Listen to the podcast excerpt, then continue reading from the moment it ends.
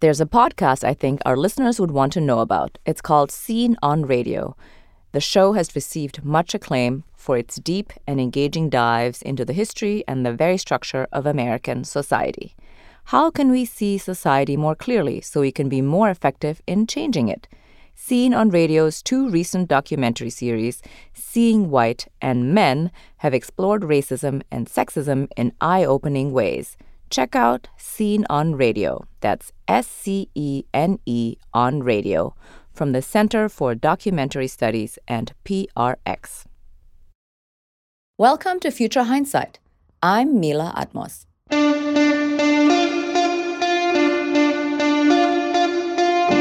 What is the power of nonviolence in the movement for social justice?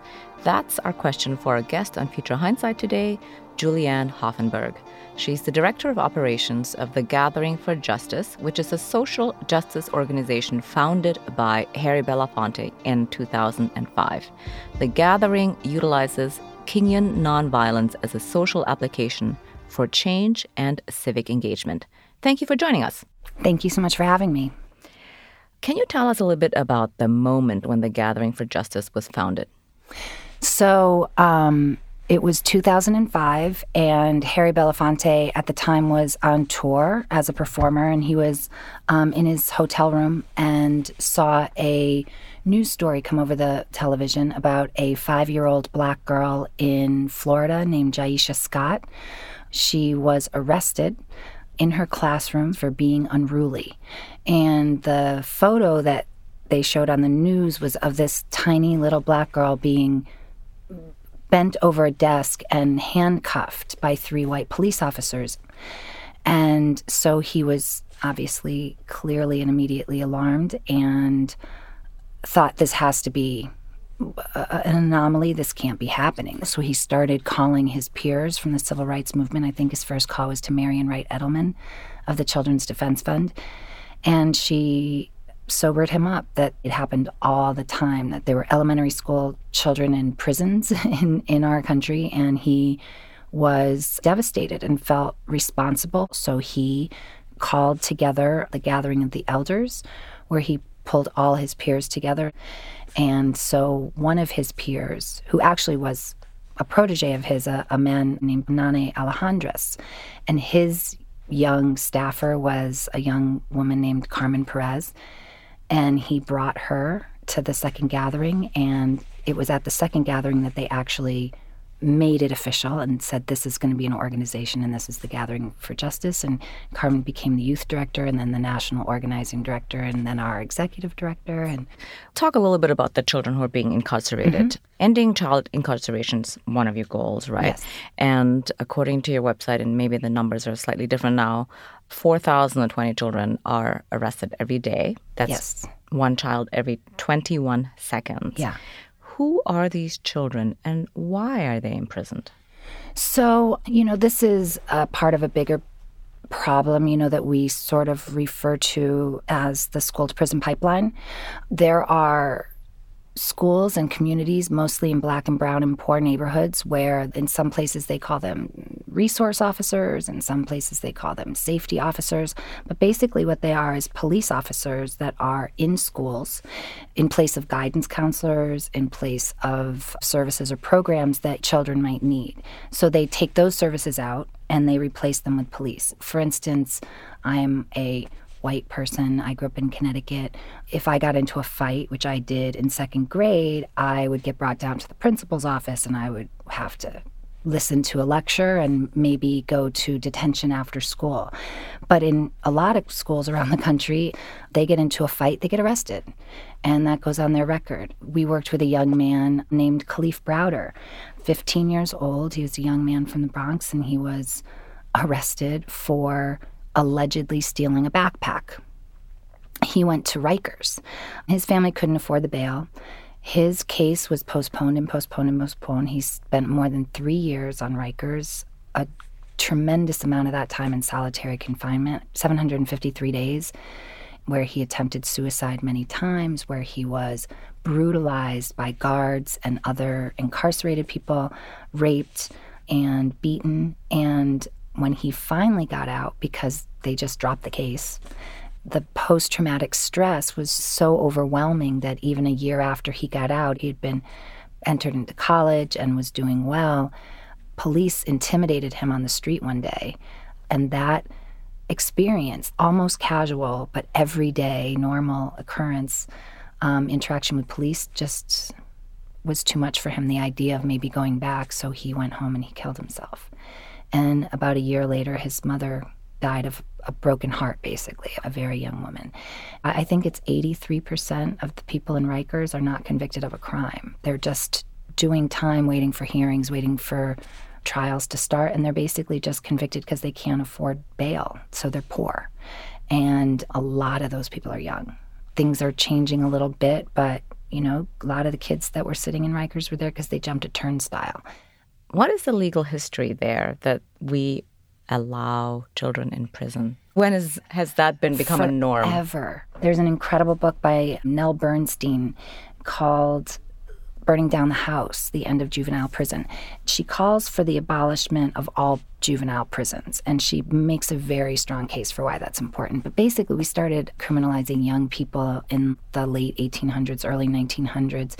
You hear a lot about, especially young girls who were criminalized and, you know, put into certain kinds of institutions if they had any kind of independence and in like New York City, for instance, you would start to see these not really shelters, but detention centers for young people, mostly, you know, kids that they thought were trouble.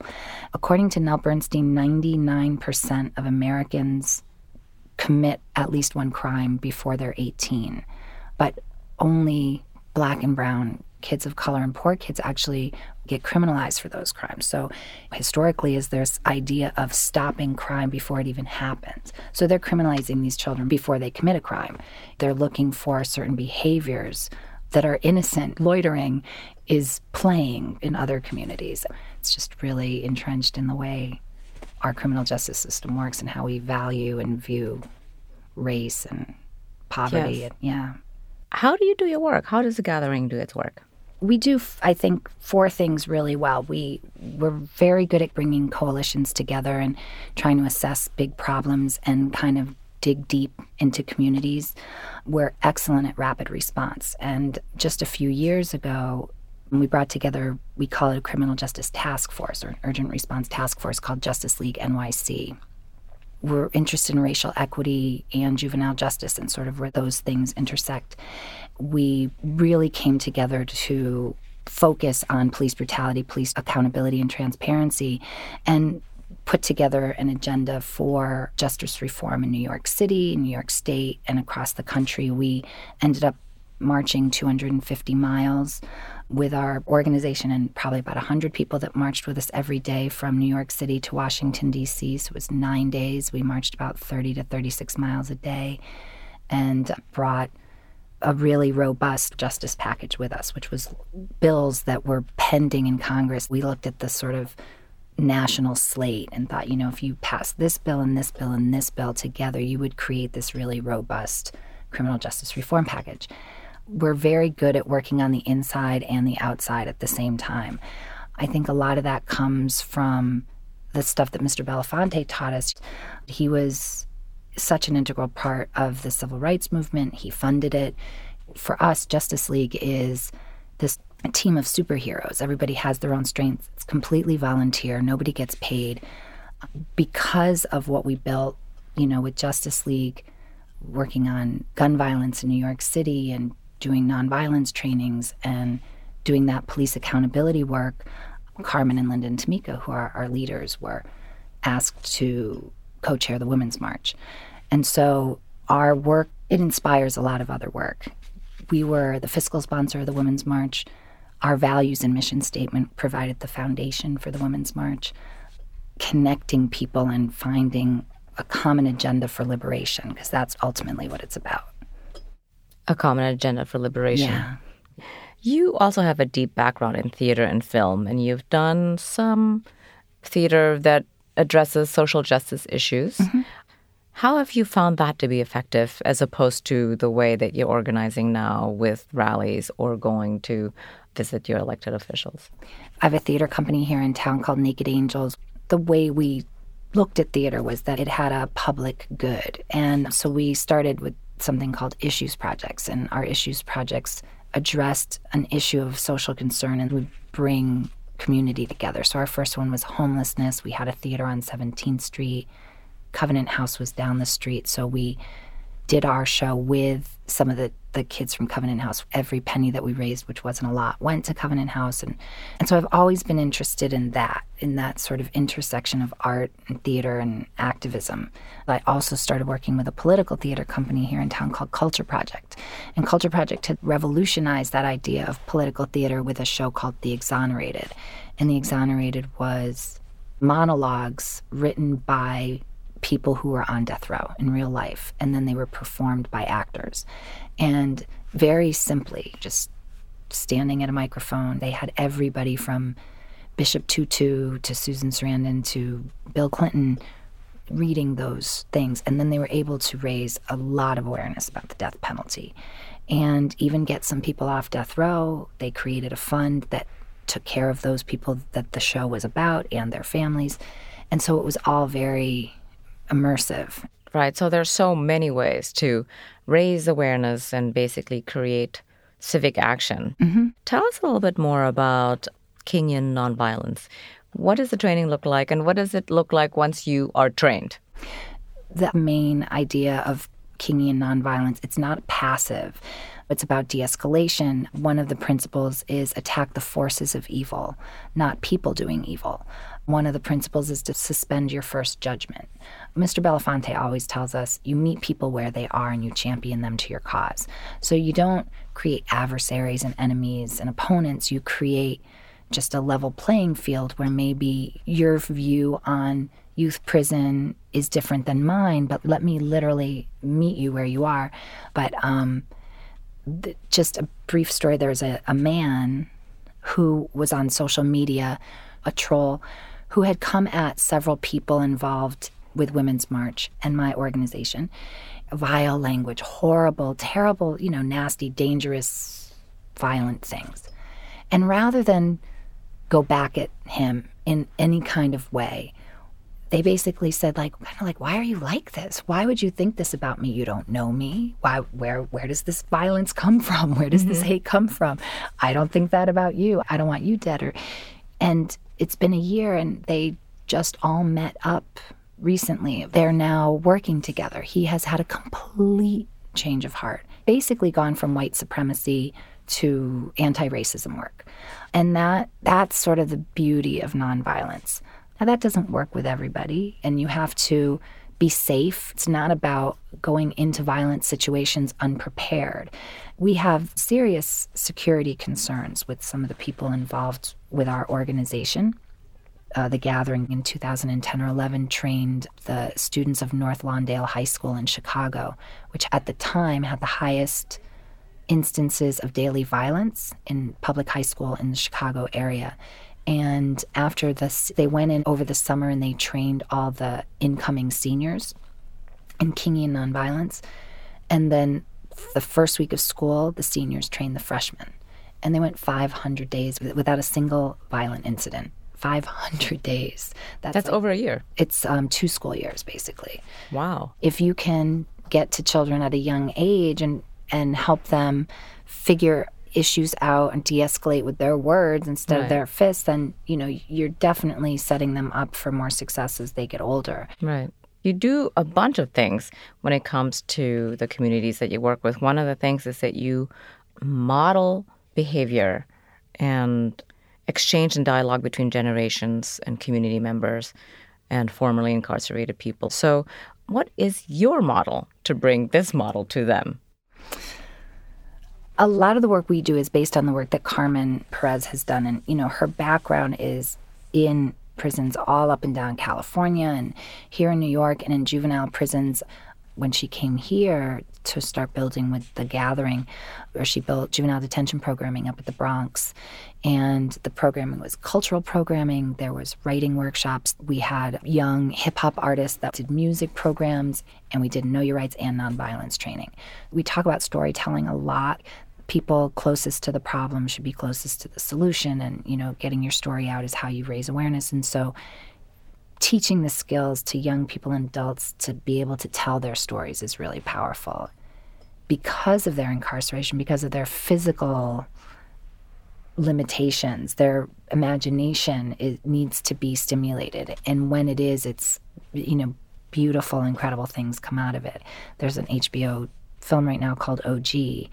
It was filmed inside Pendleton Correctional Facility in Indiana with incarcerated men telling their own stories. You really speak about the power of a cultural education for us as human beings, whether we're young or old, incarcerated or not, and it's something that really binds us. What makes you believe in the power of cultural education for Um, young people specifically? Gosh, you know, I grew up a poor kid in a rich town in Connecticut. There was a, a community theater in my town, and that was connected to issues. You know, so that just idea of I can create my own story and I can I can be anything I want and I can talk about it. You know, that was always very powerful and that that idea of theater and community and people coming together, you know, with one goal of putting on the show. That actually is sort of how the movement works too. So it, the trajectory from my community theater upbringing into like wanting to be an actress and going to NYU and building my theater company and then a political theater company and then ending up at the gathering, it's it's a real straight line. The way artists collaborate, you know, you need a director and a producer and a writer is sort of the same way that the movement works, at least from my point of view. And Maybe that's just because I think of myself as a producer. You bring the message and you bring the legal mind and you get the electeds on board and you have, you know, the impacted people centering them at the front. So it's all the same sort of models or structures. It's just a matter of figuring out what your common goals are and trying to get everybody to follow that same path. Right, right. Everybody has a role, so to speak. Everybody has a role to play. Yeah. Yes, yes. What has been your biggest victory for social justice in the things that you've done in your experience? That you know, something that you have been a part of that made you really Um, proud. it's not something we talk about a lot, but we work really closely with a young athlete named Kenny Stills. He's the wide receiver for the Miami Dolphins. And he's been kneeling for the last two years um, every game, and it still does. We put together with him um, something called Kenny's Justice Road Trip.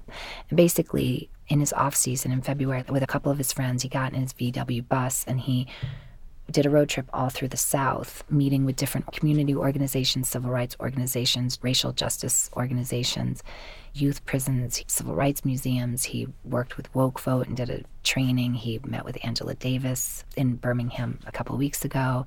He visited the Legacy Museum with Bryan Stevenson. He worked with immigrant youth in North Carolina and incarcerated youth in Louisiana. And his personal transformation and how he now wants to take everything he's learned and build a network among all these organizations and do it every year and just keep building this network. And our participation in that has been really exciting. That's amazing. Yeah. Well, not all of us can go on a bus tour. No. or join a protest or necessarily attend one of your workshops. But as everyday citizens in support of more justice, what can we do?